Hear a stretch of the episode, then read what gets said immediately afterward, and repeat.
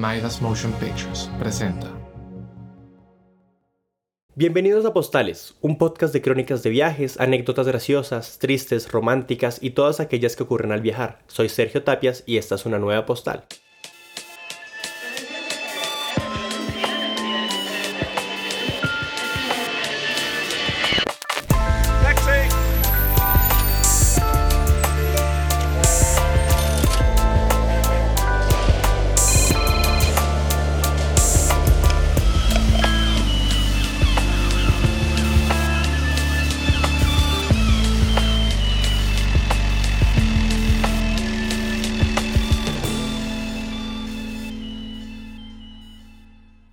Hay quienes viajan por pasión y quienes viajan por trabajo.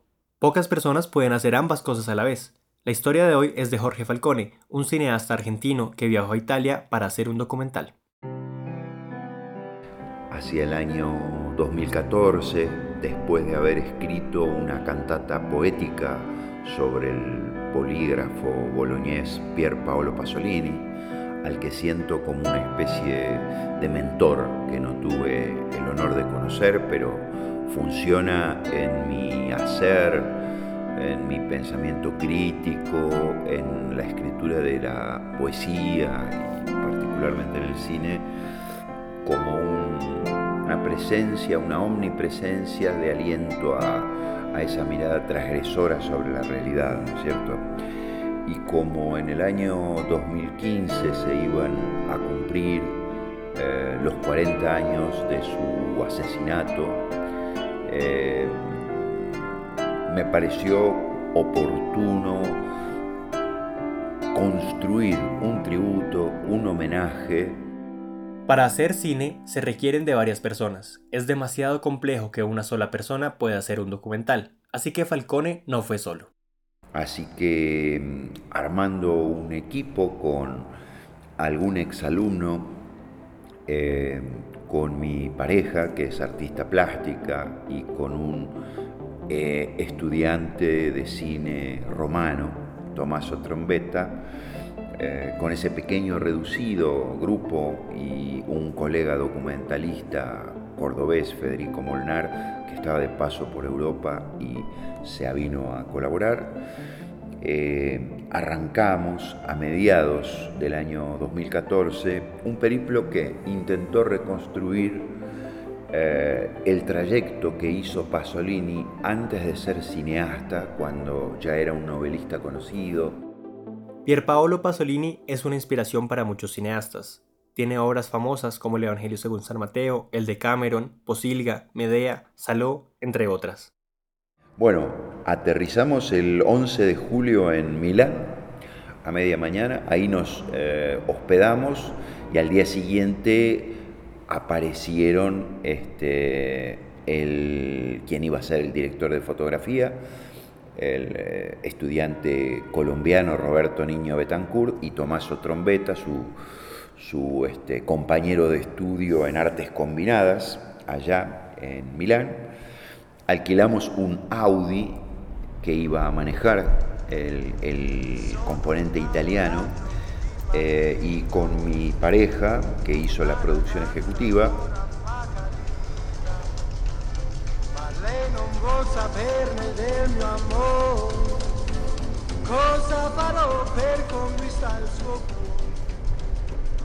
Viajamos ese, ese mismo día a Mestre, que es la localidad de la Venecia em, territorial, o no insular, ¿no es cierto? Localidad que yo desconocía. Todo esto eh, albergándonos en em, hospedajes absolutamente económicos con con desayuno, con posibilidad de, eh, hospedarnos con, mucha autonomía, ¿no es cierto? Eso nos abarató mucho los costos porque esto fue una inversión personal de carácter absolutamente autogestivo, el equipo eh, no cobró ningún cachet y su única retribución fue formar parte de esa aventura. Sin embargo, este viaje no solo fue por amor al cine, también fue un regreso a las raíces de Jorge, pues su abuela paterna, María Teresa Matera, era italiana y se fue a Argentina a los cuatro años de edad. Fue muy nutricia desde el punto de vista no solo cultural, ya que todos los lugares que fuimos recorriendo tenían un profundo acervo histórico, sino particularmente para mí, bueno, todos teníamos alguna relación directa o indirecta con el cine, pero particularmente a mí, en mí movió resortes muy profundos de mi genealogía.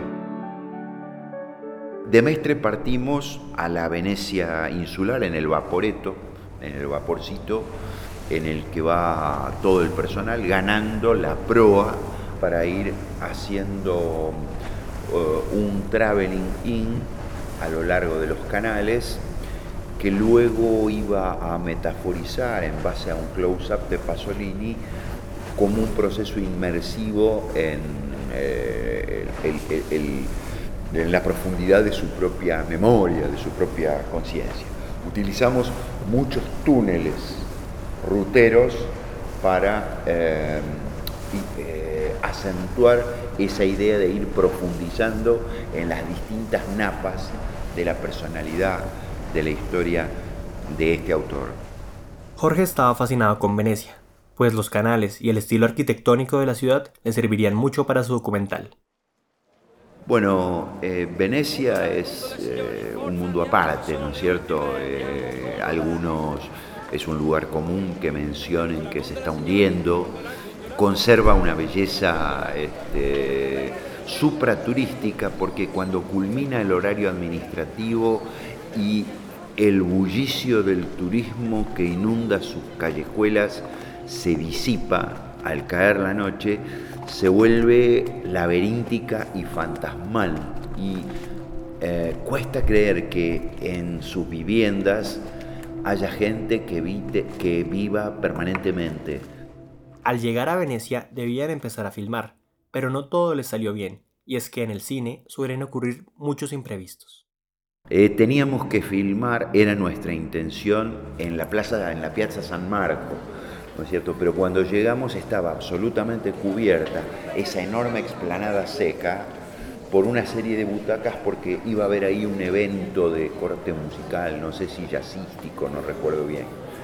Con lo cual tuvimos que buscar un ángulo que nos permitiera prescindir de tantos obstáculos visuales y encontramos una panorámica de la torre eh, que tiene en su acápite al famoso León de San Marco, que es un poco una simbología escultórica de allí.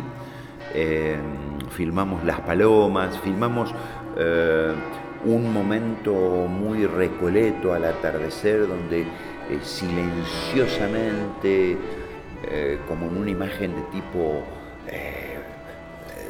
realista y mágica, eh, se retiran los últimos turistas eh, guiados por un gondolero, ¿no es cierto?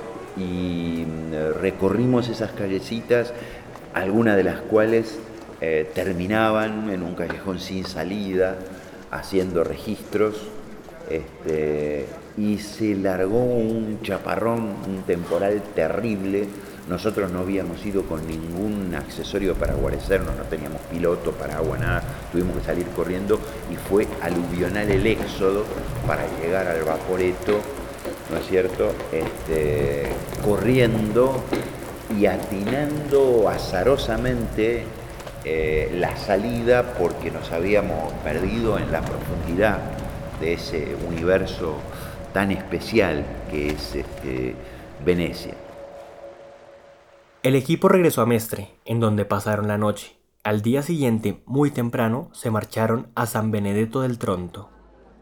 Queríamos un pequeño cine de barrio para hacer un superimpose eh, en su marquesina de algunas imágenes de los primeros shots de un Pasolini eh, cinematográficamente analfabeto que debutaba con la película Acatone, de la que le hizo la asistencia de dirección Bernardo Bertolucci, que luego sería un realizador relevante con títulos como Novecento, etcétera, etcétera.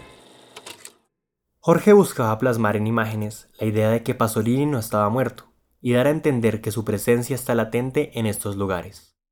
Eso hicimos entonces en San Benedetto del Tronto, registrando el frontispicio del, cine popular Marguerita, y luego al, seguir nuestro periplo, en la localidad de Positano buscamos lo más parecido a una mezquita y ahí hicimos un superimpose con algunas escenas de eh, Las Mil y Una Noches en la versión de Pasolini.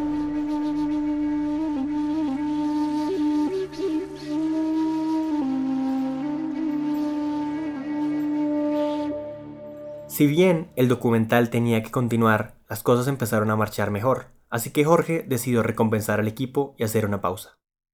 Al día siguiente partimos para Vallo Lucano, y en la localidad balnearia de Minori, ya en la costa malfitana, eh, tuvimos la oportunidad de felicitarnos con una buena comilona y con vino Chianti, que es ese que se sirve en unas caramañolas rodeadas de, tientos de paja, ¿no es cierto? Y allí filmamos algunas escenas marítimas para de alguna manera lograr cierta fusión con el filme eh, Encuesta sobre el amor de Pier Paolo Pasolini, eh, que tiene momentos en los que él se acerca personalmente frente a la cámara y entrevista a algunos niños bañistas para ver qué es lo que saben de cómo se gesta una criatura y va descubriendo entre esas y otras consultas la precariedad de formación que tiene aquella Italia prejuiciosa de los 60 el recorrido los llevó a la isla de Ischia, en donde había un lugar muy representativo para Pasolini. Y allí buscamos el cine teatro Excelsior, donde nosotros queríamos eh, plasmar algunos de los momentos de la cinematografía pasoliniana. Eh, queríamos hacer un homenaje a Totó, porque era un cómico oriundo de ahí, como eh, Pepino de Filippo, personajes que hacen a la autoctonía local y que son íconos sumamente reconocidos al punto de que se te venden estatuillas de cerámica pintadas a mano con la figura de Pepino de Filipo o de Totó. Ese mismo día aprovecharon su estadía en la isla para encontrar un hotel en donde Pier Paolo descansaba. Fue una tarea muy difícil porque habían pasado ya más de 40 años. Nos costó muchísimo dar con él. Primero porque estaba oculta su fachada y segundo porque ya 40 años después nadie lo llamaba por su nombre original.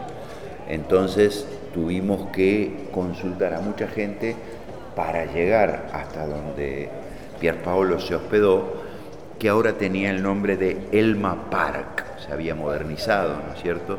Y ahí hicimos un traveling in como desde la subjetiva de Pasolini, ingresando al hospedaje donde se eh, enteró en uno de sus viajes que su actor fetiche, a la vez su amante de muchos años, Nineto Davoli, se había casado, construyendo un matrimonio heterosexual, y esto implicó un derrumbamiento moral tremendo para Pasolini porque tenía un amor eh, desaforado por este muchacho en el que veía sintetizada toda la inocencia inaugural del eh, subproletario, que era un arquetipo social que a Pasolini lo subyugaba, tanto para abordarlo en su cine como en su vida cotidiana, ¿no es cierto?, y en sus aventuras íntimas. De la isla partieron a Roma, Allí tenían que cerrar sus búsquedas y retratar la parte más dura del documental, la muerte de Pasolini. Llegamos muy agotados, pasamos la noche cerca de la estazione Termini, donde filmó una película homónima uno de los padres del realismo italiano, Vittorio De Sica, y al día siguiente nos abocamos a buscar una, una mansión que pudiera remedar la locación donde Pasolini hizo su filme póstumo y testamentario, que en gran medida le costó el linchamiento moral y físico de que fue objeto en sus últimas horas, y la encontramos en las inmediaciones del Coliseo, en lo que se denomina la Villa Celimontana, donde filmando su exterior de este predio aristocrático muy amplio y de patrimonio nacional que hoy se puede visitar así abierto al público, hicimos algunas superimpose de Pasolini dirigiendo eh, su último film. Eh, por la tarde bordeamos el Tevere en la zona costera, ya yendo hacia Ostia, donde Pasolini terminó sus días una secuencia que eh, anochecimos luego digitalmente, detectando en la playa una imagen eh, muy bella, con el sol anaranjado y rasante del atardecer, de un tronco eh, en la base del encuadre, liberando mucho cielo, sobre el cual íbamos a sobreimprimir la reconstrucción dramática tomada de un programa informativo del ataque que sufrió aquella ciega noche en que junto con un joven taxiboy, Pino Pelosi, eh, intentó un acercamiento amoroso allí y le tenía entendida una celada que le costó la vida este, en una escena tremendamente cruenta, ¿no? Tremendamente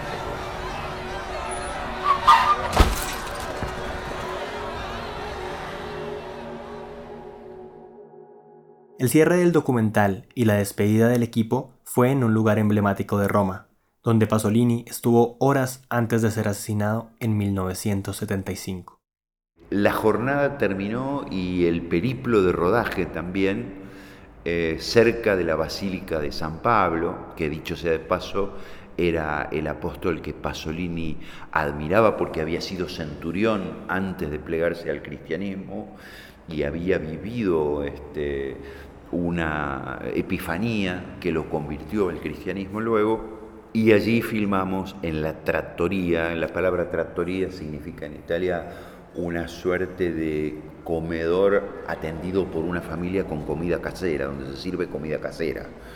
Generalmente son este, casas mm, bastante modestas, restaurantes bastante modestos, con mantelitos cuadriculados en rosa o en celeste, donde se sirve vino en jarra, no necesariamente en la botella, y se come la típica eh, melanzana a la romana y los espaguetis, la pasta al uso nostro, etcétera, etcétera.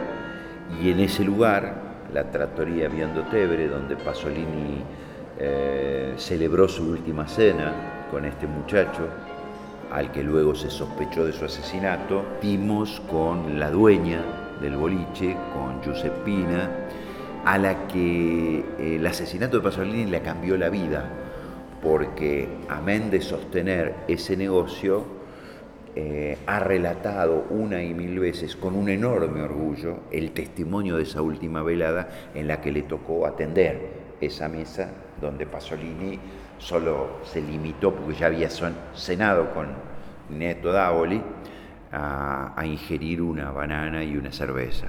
El muchacho, que era un muchacho bastante humilde, invitado por Pasolini, comió fettuccini, etcétera, etcétera. Ella nos contó minuciosamente cómo había sido esa velada, lo respetuoso que era Pasolini en tanto habitué de ese lugar, lugar que por otra parte eh, está versionado en muchas películas que homenajean a Pasolini el Pasolini con Willem Dafoe, dirigido por eh, Abel Ferrara, que se hizo prácticamente en esos días, La Veritana Scosta, de un realizador llamado Federico Bruno, que se había hecho un año antes, también utiliza esa locación. Todos estos realizadores han aportado a mejorarle el restaurante a Giuseppina, ¿no? A cambio de poder reconstruir ese lugar tan emblemático, han invertido en ayudarla con la decoración, etc. Y o oh casualidad nos sentamos en la misma mesa, eh, yo me senté en el sitial que esa noche ocupó el realizador y poeta y el, resto de nuestros compañeros allí para charlar con Giuseppina, a quien le dejamos el, guion, la escaleta de nuestro documental y quiso el destino que nos retiráramos. Ella nos lo hizo notar a la misma hora en que se retiraron Pasolini y eh, Pino Pelosi con rumbo a su destino final en la playa de Ostia. Después de esto, Jorge se tomó unos días con su esposa, quien también es descendiente de italianos, para descansar y buscar más sobre sus ancestros. Luego regresaron a Argentina, en donde se editó el documental titulado El Profeta, Pierpaolo Pasolini, La vida como obra de arte, que fue estrenado en el Festival de Cine Político de Buenos Aires en el año 2015. Jorge Falcone es profesor y documentalista. Su más reciente película se llama Patria Víbora, Mutando a Piel. Gracias a él por contarnos su anécdota. Esta historia fue producida por mí en Buenos Aires. Pueden encontrarnos en Instagram como arroba postalespot. El diseño sonoro y la música son de Ariel Sosa. Las ilustraciones son de Juan Camilo Zapata, Katrin Zuchowski o Daniel Arango. Las estrategias de marketing las hace Arturo Ladino. Soy Sergio Tapias y hasta la próxima postal.